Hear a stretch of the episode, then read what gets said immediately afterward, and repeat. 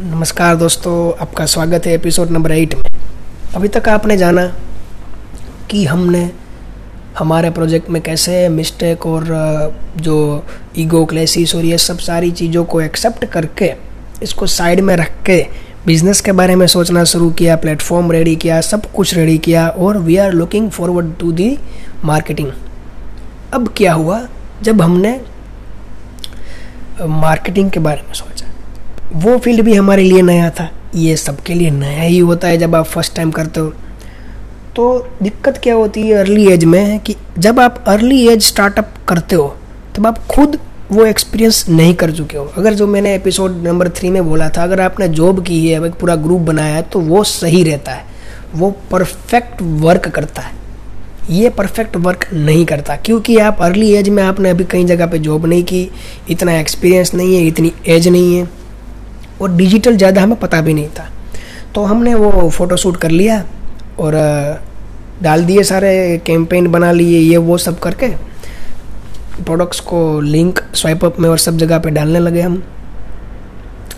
तो क्या हुआ कि हम एक डेढ़ महीने में, दो महीने में भी हम सौ या दो सौ डाउनलोड्स भी नहीं जुटा पाए। यानी कि सेम फुल बात रहती है, जब सौ तो आपके फैमिली मेंबर्स बन जाते हैं।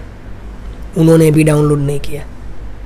तो बात यहाँ पे ये आती है कि जब आप शादी करते हो, खाना खाने बुलाते हो लोगों को तो 2000 लोग आ जाते हैं खाना खाने के लिए।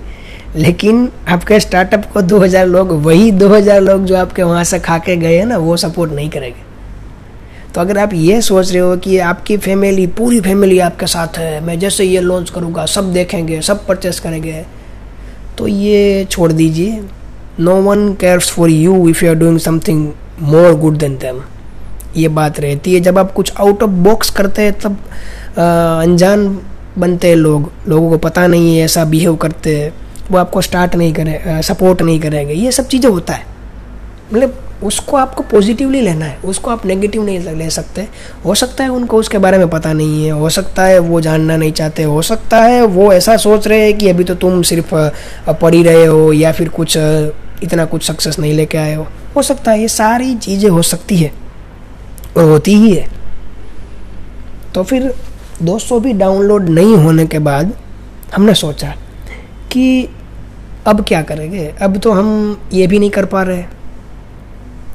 तो फिर से मैंने अपना वही पुराना वाला सक्सेस स्ट्रेटेजी लगाया। जो अच्छी ब्रांड्स है मार्केट में, जो दुनिया में जो अमेजोन है फ्लिपकार्ट है, उन लोगों ने कैसे मार्केटिंग स्ट्रेटेजी अपनाई थी?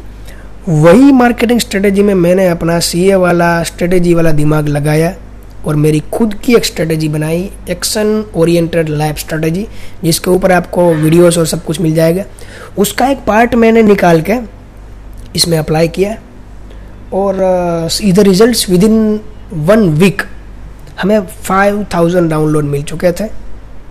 और उसके दूसरे वीक में हमने दो टू थाउज़ेंड डाउनलोड ली यानी कि टोटल सेवन थाउज़ेंड डाउनलोड के साथ हमारा स्टार्टअप वर्किंग था सेल्स निकलने लगे थे डेली ऑर्डर्स आने आने लगे थे। जितना हमने आ, मार्केटिंग के ऊपर फाइनेंस लगाया था उससे दस गुना ज़्यादा रिज़ल्ट हमें मिलने लगा था।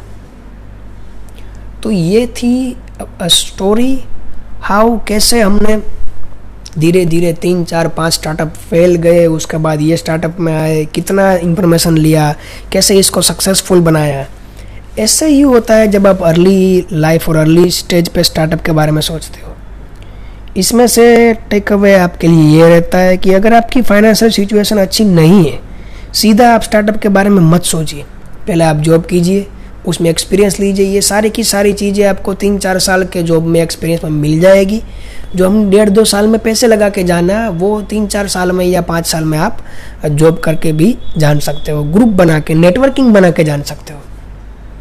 तो अगर आपके पास फाइनेंस है तो फिर आप आपके पापा के बिज़नेस में मत जाइए एक्सपीरियंस कीजिए, पैसे चले जाएँगे, कोई बात नहीं।